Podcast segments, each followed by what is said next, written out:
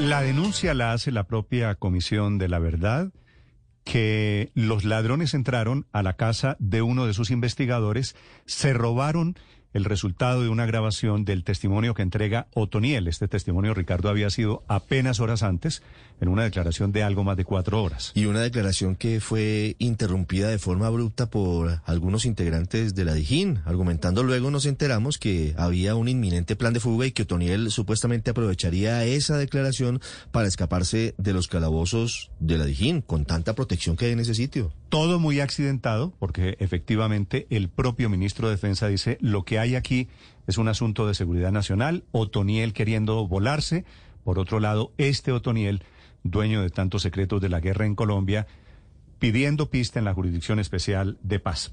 Le había recibido el testimonio el eh, comisionado Alejandro Valencia de la Comisión de la Verdad. Doctor Valencia, buenos días. Muy buenos días, Néstor, y ayer al panel y a la audiencia. Gracias Valencia, por la invitación. A ver, para, para comenzar por el principio, ¿qué fue lo que se robaron de la casa de uno de los investigadores de la Comisión de la Verdad? Sí, a ver, se, se llevaron las grabadoras, es decir, pues los aparatos con los cuales nosotros estamos desarrollando la entrevista.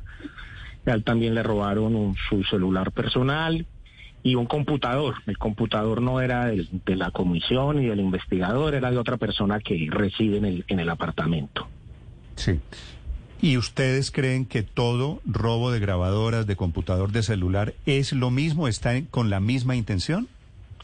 Sí, pues lo que nosotros nos da a entender es que efectivamente iban como por la información, querían saber qué, eh, qué esta persona está, está diciendo. Por lo que nos da a entender el CTI, pues se trata de un robo como por profesionales y efectivamente es, pues fueron por eso, iban por eso y, y eso fue lo que ocurrió y pues esperemos a ver que las autoridades competentes pues adelanten la investigación respectiva. Sí. Doctor Valencia, cuando ustedes reciben el testimonio de Otoniel, físicamente, ¿cómo lo reciben? Otoniel habla en un micrófono, eso tiene, eso va a un disco duro, eso tiene un respaldo, tiene un backup. Sí, es decir, pues nosotros estamos ingresando grabadoras, que es lo único que nos dejan eh, ingresar, porque pues él está en unas condiciones de restricción bastante, bastante limitadas. Nosotros tenemos, pues, digámoslo, como un procedimiento, unos protocolos como para tan pronto se sale salvaguardar, es decir, salvaguardar la información respectiva y pues eh, a medida que pues se van haciendo las sesiones, la información se va guardando y pues ah, eh, eh, y le cuento pues que con un procedimiento que contamos nosotros pues para la custodia de la misma. Sí. En esas grabaciones, ¿cuántas horas de testimonio ha rendido este señor Otoniel? Sí, a ver, nosotros eh, iniciamos, hemos eh, iniciamos las entrevistas con él hace ocho días, hemos tenido como pues algunas dificultades, algunas tro- algunos tropiezos, es decir, como en el desarrollo, en el desarrollo de la misma. Y pues eh, la sesión del día viernes, que fue pues la de, eh, por la cual creemos que iban tras él, pues esa fue una sesión de cerca de cuatro horas. Y esa sesión del viernes, ¿por qué fue tan importante, doctor Valencia? No, pues yo diría todas las sesiones son como importantes, ¿no? Nosotros estamos haciendo una entrevista muy en la óptica de historia de vida que nos interesa muchísimo porque pues es una persona que estuvo vinculado 35 años en el conflicto armado, es- se estuvo vinculado con varios grupos guerrilleros, pues con varios grupos armados ilegales, incluyendo el paramilitarismo en varias regiones del país. Entonces, obvio, nosotros estamos haciendo una entrevista muy minuciosa, con, en línea de tiempo, pues para saber, saber, preguntarle a él, pues, digámoslo, como infinidad de cosas y en ese sentido, pues la entrevista es lenta, ¿no? Porque, pues, como digo, 35 años son 35 años. Sí. Y en, y en esas horas de grabación, inclusive la del viernes, él delató a alguien en particular, habló de alguien poderoso que usted pueda suponer como investigador del tema de Otoniel, eh, comenzó a pisar callos y eso produjo el robo. No, pues efectivamente, pues esta persona entenderá por, por, por lo que ha hecho. En la entrevista se hace referencia, digámoslo, pues a, a muchos temas, a muchas situaciones. Valga la verdad que nosotros venimos exigiendo de manera repetida que esa entrevista se tiene que dar en unas mejores condiciones de confidencialidad y privacidad y eso ha hecho que temas muy delicados todavía no los, no los hayamos abordado. ¿Ah? sobre todo los temas más vinculados con los entramados de responsabilidades, porque efectivamente vemos que ahí no hay condiciones. ¿Por qué, no hay condiciones, ¿ah? doctor Valencia? ¿Cuál es eh, la situación que impide que Otoniel diga esa verdad que usted dice que es la más delicada? Es decir, nosotros estamos desarrollando actualmente la entrevista en, en, el lugar exacto en que él está privado de la libertad, que lo acondicionaron pues en, en la... Esos son los calabozos, esos son los calabozos de la Dijín. Y, y, efectivamente pues eh, uno ve que no hay muchas condiciones, el, el, el sitio está lleno de cámaras ¿ah? y él no se siente tranquilo. ¿Cámaras de pues nosotros tampoco. ¿Pero qué quiere decir usted, doctor Valencia, cuando dice no hay condiciones? Él dice que debe haber micrófonos, que, que deben estar escuchando, ah, que hay pues muchas cámaras y él dice aquí yo no puedo hablar, digámoslo, con la, con la suficiente libertad, con la suficiente tranquilidad. Obvio que estamos abordando pues muchas cosas eh, eh, temáticas, pues todas vinculadas con el conflicto armado, pero él señala que, y pues por eso nosotros venimos exigiendo que se nos dé un espacio donde realmente pues se sienta él cómodo y nosotros cómodos para precisamente pues abordar Pero otros asuntos. Doctor ¿Ah? Valencia, ¿cómodo para usted sería sin cámaras, sin micrófonos? Pues efectivamente, nosotros tenemos una facultad que es muy, muy importante, que es la excepción del deber de denuncia. Esa facultad la tienen los comisionados y todos los funcionarios de la comisión. Es decir, a, nosotros una persona nos puede hablar de ilícitos, nos puede hablar de delitos y nosotros incluso estamos en la obligación de eso no ponerlo a conocimiento de ninguna autoridad judicial, ni siquiera la propia Jurisdicción Especial para la Paz, es decir, podría conocer esa información. Doctor Valencia, ¿ustedes se sienten intimidados por la actuación de la Dijín en los calabozos donde está Toniel? Es decir, es, eh, valga la verdad que las condiciones de ingreso, las condiciones, digámoslo, de seguridad son bastante estrictas. Pero debe ser así, ¿no? es una persona... Que he hecho muchas entrevistas, yo he digamos, digámoslo, estado en cárceles, he estado, digámoslo, en otras situaciones, sí hay, digámoslo, como serias limitaciones. Sí, pero, doctor Valencia, en honor a la verdad hay que decir que Otoniel es el hombre seguramente más buscado por la justicia colombiana y de Estados Unidos y por eso también debe tener ese nivel de seguridad. ¿Cuál sería la propuesta suya para que sin violar esa seguridad que debe tener un hombre como Otoniel se pueda garantizar una diligencia como la que ustedes hacen en la Comisión de la Verdad? Sí, uno diga, ¿por qué no nos dan un cuarto privado, si quiere un cuarto cerrado, donde estemos nosotros solos con él, pero donde por lo menos uno haya como certeza, mire, aquí no hay cámaras, aquí no tenemos, digámoslo, ningún objeto, y que eso se pueda dar así. Es decir, de una manera más privada, más íntima, en un espacio que nosotros consideremos más adecuado. Pero, doctor Valencia, si de lo que se trata es de delatar, de saber la verdad, entre más cámaras, entre más testimonios y pruebas haya de los cómplices de la guerra, ¿no es mejor? Pero le digo, la información solo, es decir, las entrevistas que las personas nos dan solo son para la comisión. Es decir, el relato es para la comisión. Ese es un relato que no deben conocer, digámoslo, ningún, por el momento ninguna autoridad. Si él quiere hablar de algunos temas que no quiera denunciar ante ninguna autoridad judicial, él está en todo su derecho de mm. hacerlo y nosotros estamos también en todo nuestro derecho de, de recibirlo. Reitero que tenemos la sección del deber de denuncia. A nos, entonces, en, en, ese sentido, por eso es que exigimos que se dé como en otras condiciones. Nuestras entrevistas no las podemos trasladar a ninguna autoridad judicial. Así está establecido en el decreto de la comisión. Pero, doctor es decir, nuestras entrevistas no las puede conocer la Fiscalía General de la Nación. Reitero ni la propia Jurisdicción Especial para la Paz. Es un relato solo para la comisión. Si es así, doctor Valencia, y le creo que sea así, ¿por qué cogen las grabaciones de Otoniel y se las llevan para la casa? ¿No deberían tener unos protocolos? ¿No debería haber unas como digo, La, la información está, está totalmente salvaguardada, no hay problema. Se robaron fue el aparato. El día sábado el investigador tenía otra actividad con la comisión, por eso tenía, digámoslo, la, la grabadora en, su residencia, pero pues reitero, el, el, hurto fue pues del, del objeto, así como de pues, el teléfono. Pero no hay, no hay un problema, no hay allí un lío, una violación de protocolos de seguridad. Pero reitero, él al otro día, es decir, no, para nosotros la seguridad es más de la información, es decir, pues no tanto del aparato, el, aparato estaba ahí, él al otro día iba a tener otra actividad temprano, pues por eso tenía su, su grabadora en la casa. Por eso, pero esa es la prueba de que algo mal pasó. El señor sale y se lleva los testimonios de Otoniel en la grabadora en la casa. Esto no debería ser un también por otro lado. que la información ya estaba salvaguardada. Claro, ya estaba salvaguardada, pero también estaba, pero también estaba en las grabadoras que se robaron. Está eh, la información uno la sube y, es decir y después se elimina es decir la información pero se, había doctor Valencia para precisar la información se había eliminado, quiere decir, el pues, ladrón de la grabadora no sé, pues, se la llevó pues, con el testimonio o sin el testimonio ¿Ah? de Otoniel. Eh, el, ladrón se llevó la grabadora con el testimonio o sin el testimonio de Otoniel. Es decir, se, eh, ya, ya estaba subido para nosotros y eso pues lo vamos a ver. Es decir, ya ahí no había. Esa era la única. No, pero no, no, pues estaba. Entiendo que lo habían subido, que se salva el testimonio de Otoniel. Es decir, sí. Pero en la grabadora estaba el testimonio de Otoniel. No, no, no. Como digo, es una memoria, es decir, nosotros salvaguardamos la información y después se borra, se elimina. ¿Y se había borrado? Que está en la grabadora. se había borrado la, Se había borrado la información, entonces, pero yo digo, sí. Entonces, ¿qué fue sí, se, roban el objeto, pero yo digo, se robaron el objeto y por eso digo, pues para nosotros es muy delicado mm. porque da a entender que efectivamente estaban como tras la información que se había recibido en la entrevista. Ok, entonces, para aclarar, doctor Valencia, no se robaron el testimonio de Otoniel,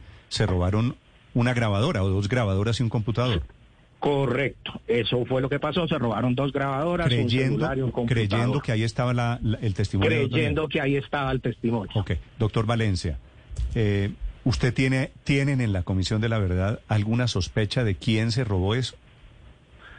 No, pues uno sabe que efectivamente hay, hay, hay muchos intereses y como en que precisamente tal vez esta persona no hable, no aporte como a la verdad y, y efectivamente pues son tantos sectores que eventualmente están comprometidos en el conflicto armado que realmente pues no, no lo podemos saber y pues esperamos a ver qué, qué dicen las autoridades competentes como resultado de la investigación. Sí, doctor Valencia, si solo se robaron una grabadora, un computador y un celular, donde entre otras cosas usted está siendo enfático, no estaba la declaración de Otoniel, porque la conclusión es que el objetivo eran las declaraciones. ¿Esto no pudo ser un robo común, digo, un asalto a un apartamento?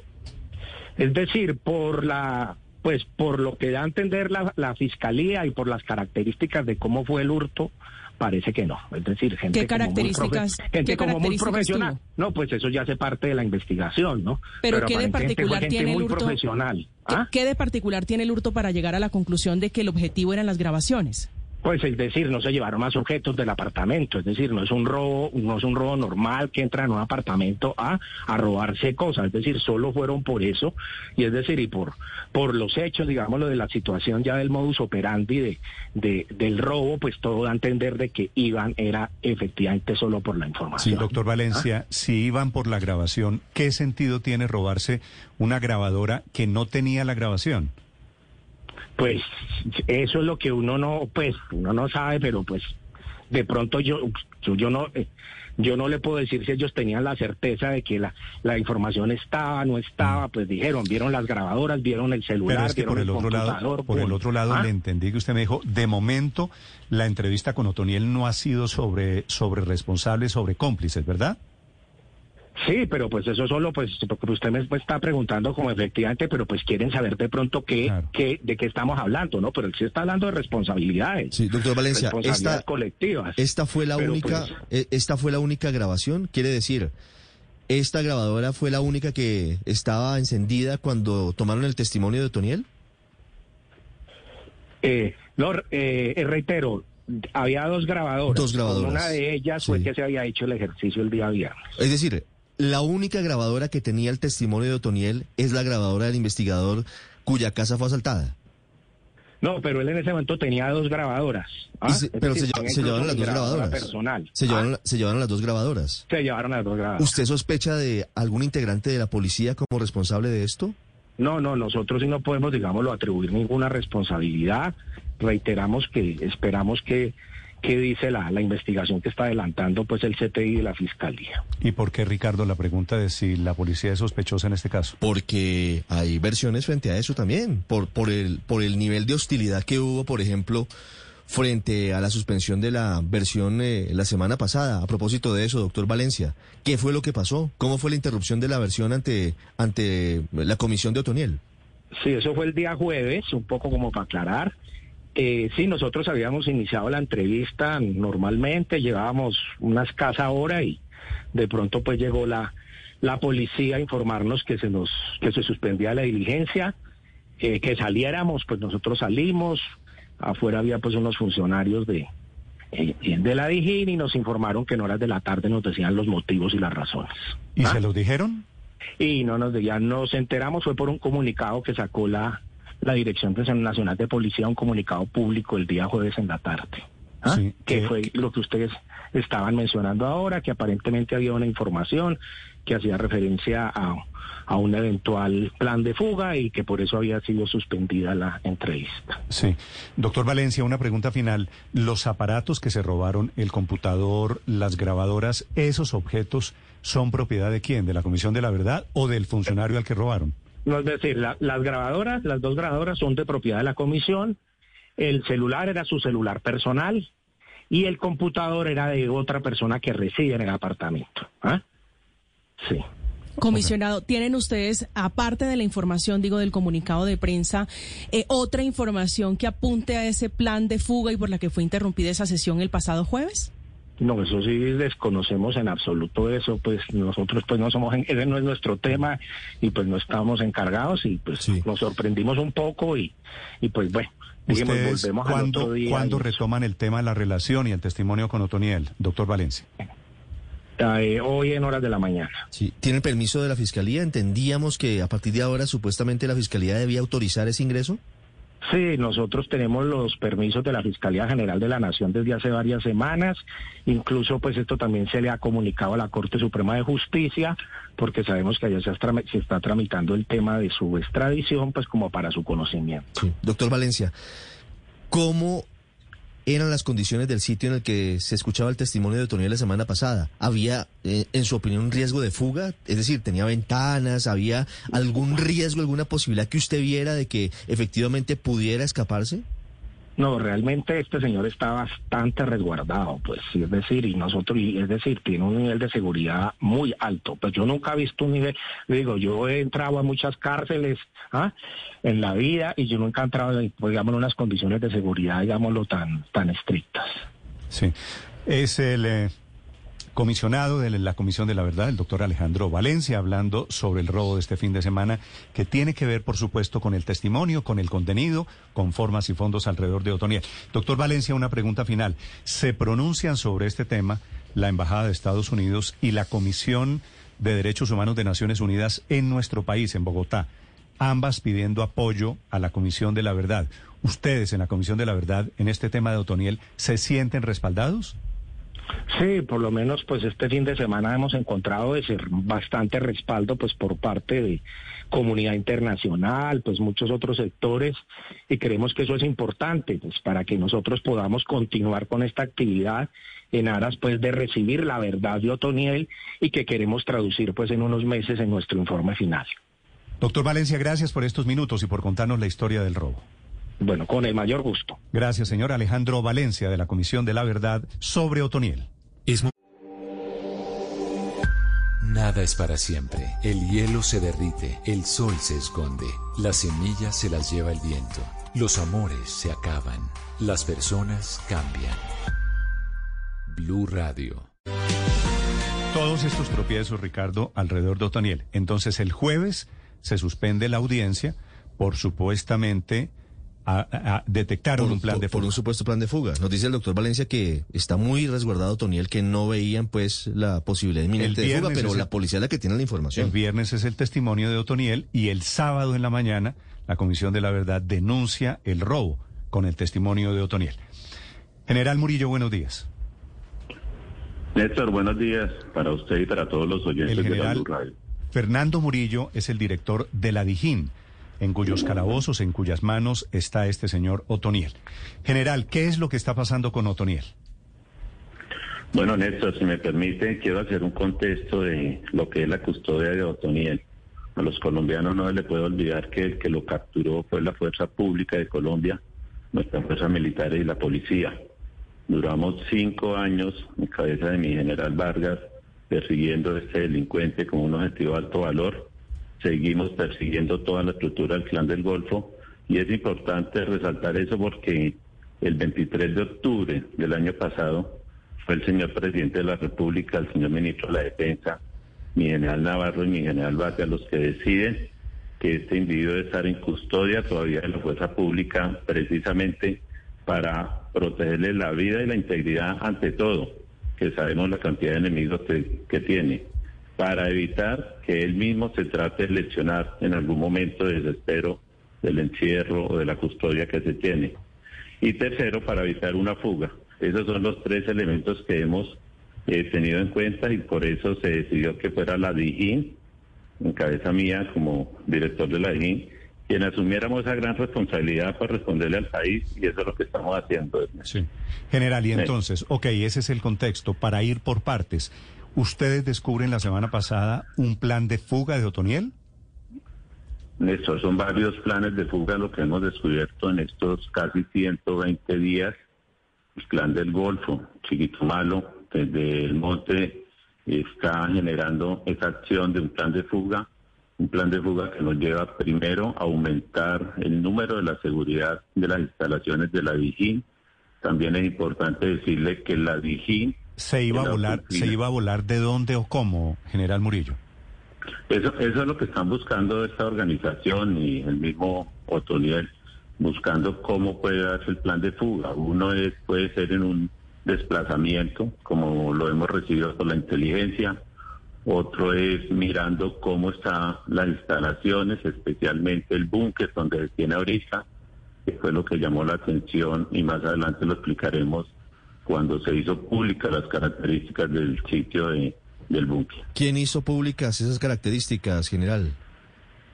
Estos los medios de comunicación se dieron cuenta y el país a través de un medio de comunicación donde se habla de un sótano se habla de concreto, de puertas blindadas, de cámaras, y realmente eso nos alertó mucho. Y de ahí fue donde yo tomé la decisión ese día jueves que estaban en la diligencia para que suspendiera ese, esa actividad y miráramos a ver cuáles eran los pasos general, General Murillo, el jueves en la tarde, cuando se suspende la audiencia, ¿ese día Otoniel se iba a volar de las instalaciones de la Dijín? No, el riesgo que hubo en ese momento fue las características que salieron públicamente. Mire, ante las fugas que se están planeando, una de las cosas era buscando el personal nuestro, ofreciéndole dinero para que se dieran las características de cómo estaba el lugar de, reclusión de este individuo. Sí, pero es decir, simultáneamente con la declaración de Otoniel, según le entiendo general, ¿se revelan las características de su sitio de reclusión? Bueno, así es, es lamentable decirlo, pero así es. Antes no se había dado esa revelación sabíamos que estaban buscando en nuestro personal alguien que le informara las características y por eso la alarma internamente en la ¿Y usted sospecha, general, de que esto hace que afuera los cómplices de Otoniel eventualmente sepan cómo está configurada la celda para poder facilitar un plan de fuga? ¿Es lo que le entiendo? Ya estamos viendo de que el clan del Golfo tiene mucha información del lugar, de las características, de los dispositivos y por eso nos toca cada día extremar más las medidas de seguridad. Sí. ¿Quién hizo la revelación sobre las condiciones de seguridad de Otoniel, general? Néstor, fue un medio de comunicación de acuerdo a lo que tenemos entendido. Sí. ¿Y usted no me quiere decir cuál es el medio de comunicación? Néstor, más que cualquier cosa, no, no quiero entrar en confrontación con nadie, estoy explicando las situaciones que nos han llevado a tomar varias decisiones. Pero, pero quiero entender, general, ¿cuál es la gran revelación que pone en riesgo la seguridad alrededor de Otoniel? ¿Qué se supo que no se conocía antes? Néstor, hablar de un sótano, hablar de las, eh, las paredes de concreto, de las cámaras, de todo, la caracterización que se hizo sobre ese sitio. Eso fue lo que nos preocupó en el momento. Sí, y entonces eso es lo que hace que el jueves ustedes deciden abortar el testimonio de Otoniel en la Comisión de la Verdad. Sí, en ese momento se les pidió primero respaldando los procedimientos del personal que siempre tiene comunicación con ellos, el asesor jurídico y demás, donde de la mejor forma les pidió que eh, suspendieran la diligencia para nosotros revisar rápidamente qué acciones se iban a tomar con, con Otoniel, si se iba a cambiar de lugar y demás. Y eso fue lo que sucedió, pero de inmediato también se les dijo que al otro día iba a continuar eso normal. Y hoy, y hoy en día están, están considerando cambiar la ubicación de, de, de Otoniel por seguridad. Eso es lo que hemos revisado, pero en este momento no encontramos un sitio con esas características y con el dispositivo que tenemos. Eh, Pero todo es válido en este momento. Cada vez que se vuelve público el tema de Otoniel nos pone en riesgo no solo a él, sino a nosotros también frente a la seguridad y estamos muy comprometidos, lo que dijimos, de que él pueda responderle a la justicia, de que no vaya a suceder nada con él, alguna acción en contra de su vida, alguna fuga y ese es el compromiso que tenemos como policía. General Murillo, usted está revelando esta mañana que los intentos del Clan del Golfo han eh, llegado incluso a buscar integrantes de la policía para, para buscar información. ¿Qué dinero, cuánto dinero han ofrecido o qué tipo de ofrecimiento le han hecho a los uniformados? Bueno, ya tenemos informaciones de inteligencia de ofrecimiento hasta 50 millones de pesos. También es importante que el país sepa, nosotros tenemos todos los mecanismos de prevención y disuasión. Al personal se le practica polígrafos, se está haciendo entrevistas, tenemos los mejores hombres hoy custodiando a Otoniel, los hombres que han perseguido a Otoniel por muchos años y estamos tranquilos de que estamos cumpliendo con nuestra misión. General, ¿y qué sabe usted como director de la DIJÍN sobre el robo de los computadores, de las grabadoras a los investigadores de la Comisión de la Verdad? Bueno, el padre Francisco se comunicó con la unidad jurídica y con el subdirector de la DIGIN. Inmediatamente informó la situación que se estaba presentando. Nosotros nos pusimos a disposición desde el primer momento. Sin embargo, con él se llegó al acuerdo de que era importante que la Fiscalía General de la Nación, como lo ha hecho, actúe especialmente con el CTI para darle objetividad y transparencia a ese tema. Igual que la comisión, estamos preocupados y miramos los alcances de que esté detrás de todo eso. Es importante esclarecer eso y eh, acá entendemos que hacia donde se mira hacia la, hacia la pero nosotros estamos muy claros de que tenemos que respaldar los procedimientos, no solo de la Comisión de la Verdad, sino de la Justicia Especial para la Paz, que también está asistiendo a sus diligencias judiciales allá en la Dijín. General, ¿Hubo algún tipo de acompañamiento a los integrantes de la Comisión de la Verdad para salir de la Dijín luego de la fallida diligencia del jueves? No, ninguno, ninguno. Todos los procedimientos con esta instancia la estamos haciendo dentro de la Dijín frente a lo que son las entrevistas y las audiencias que están realizando. Sí. ¿Usted tiene alguna pista general? ¿Quién se robó los computadores y las grabadoras eh, que tenían el testimonio de Otoniel? No, nosotros no estamos en este momento involucrados en la investigación. Como lo dije, Néstor, es para darle transparencia a través del CTI de la Fiscalía General de la Nación, pues que esperamos que todo se esclarezca.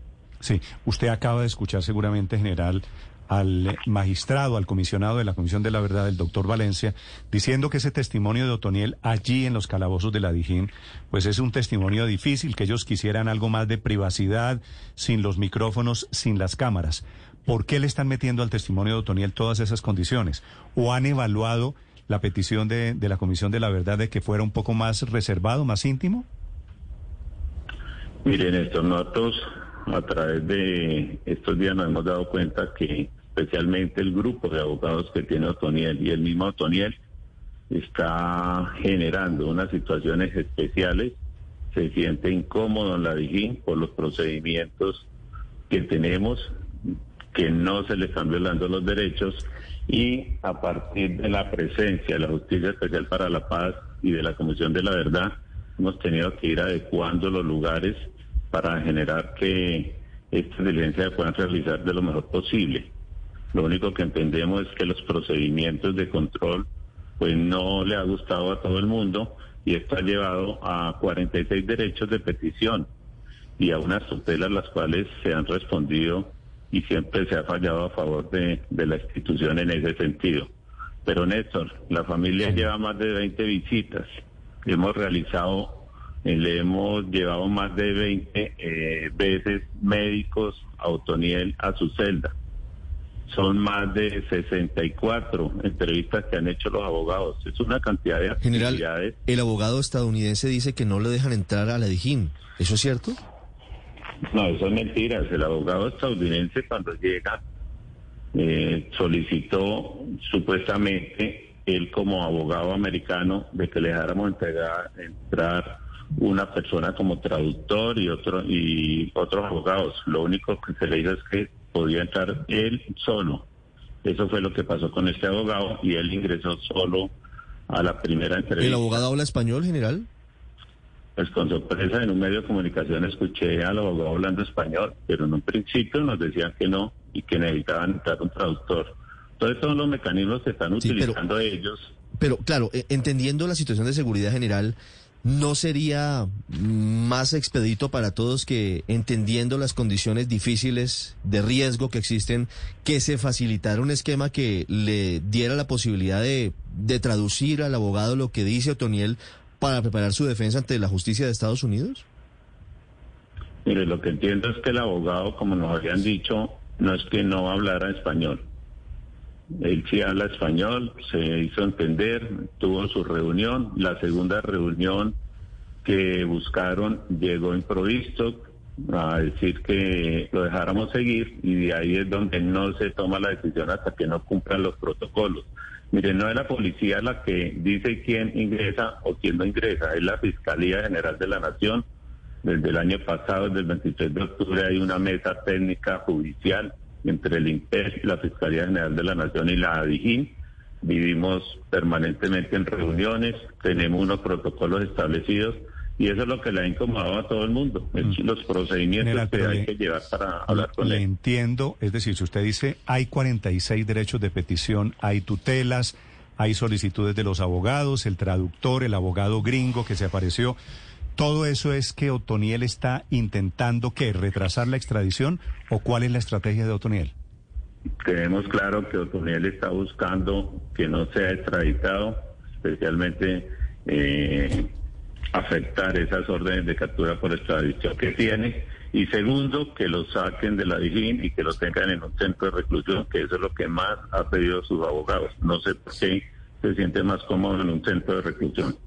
Mm, general, y, y, hablando de condiciones de seguridad, que es entendible, por supuesto, las cámaras, la vigilancia que tiene el otro jefe del clan del Golfo, ¿no ven ustedes viable quitar cámaras, quitar micrófonos si los hay para tomar la declaración y tener ese grado de confidencialidad y las condiciones que pide la jurisdicción, la, la comisión, entendiendo, entre otras cosas, que está hablando, por lo menos esa es la promesa de, de quienes apoyaron la guerra? Sí, para nosotros también es importante esas actuaciones de la Comisión de la Verdad. Desde un principio se le explicó las características del centro de reclusión, del búnker. Eh, yo, como director de la DIGIN, en este momento, frente a esa gran responsabilidad, conociendo ustedes quién es Otoniel, máximo narcotraficante, un delincuente que le ha hecho mucho daño a este país, estamos extremando las medidas de seguridad Creo que no es el sitio para ese tipo de entrevistas. Tampoco vemos viable ahorita hacer desplazamientos porque eso aumentaría los riesgos. Y, es importante que eso lo conozca la Comisión de la Verdad y lo conozca la Ejecución. Sí, pero entonces, entonces, ¿cuál es la solución, general? Usted dice, el sitio donde están haciéndose las entrevistas de la Comisión de la Verdad no es idóneo. Pero si lo sacamos de allí para llevarlo a un sitio... Tampoco. Tampoco. El país tiene que conocer la verdad, se lo digo con profundo respeto, general. No sería conducente que hubiese una, un, cuarto cerrado con absoluta custodia de la Dijín, sin cámaras y sin micrófonos para tomar el testimonio de Otoniel. ¿Por qué no les facilitan ustedes el trabajo a los integrantes de la Comisión de la Verdad? Realmente en las instalaciones de la Dijín no hay ese tipo de, de sitios. El único sitio que tenemos ahorita frente a los riesgos que estamos hablando es la celda y por eso fue que la, la Comisión de la Verdad decidió tomar sus testimonios ahí. Sí, pero ¿por qué no, se facilita? Hombre, general, la DIJÍN es una de las fuerzas más preparadas y con mayor experiencia en manejo de criminales que tiene Colombia y seguramente que tiene toda la región. ¿Por qué no acondicionar un sitio si se necesita apoyo de la Fuerza Aérea, si se necesita apoyo del Ejército? ¿Por qué no facilitarlo? ¿Por qué decir es ese sitio o no es ese sitio? ¿Por qué quieren grabar lo que dice Otoniel? Mire, la Justicia Especial para la Paz nos pidió otro sitio y se les adecuó otro sitio. En este momento, pues la Comisión de la Verdad dio más seguro ese lugar, digo yo, porque a la JEP sí le ubicamos otro sitio precisamente porque ellos lo exigieron. Necesitaban otras características del lugar para poder tener... Pero general, el, el, el, comisionado Valencia aquí nos dijo todo lo contrario, nos dijo que ellos estaban pidiendo un sitio especial, distinto, para esas diligencias y que no se los han dado.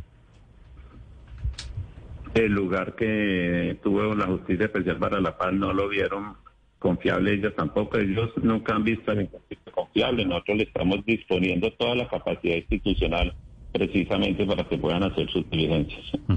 El general eh, Fernando Murillo es el director de la DIGIN hablando del tema Otoniel, 7 de la mañana, 22 minutos. Gracias por estos minutos y por la explicación, general. Muchas gracias. Bueno, Néstor, que esté bien. Gracias. Feliz día.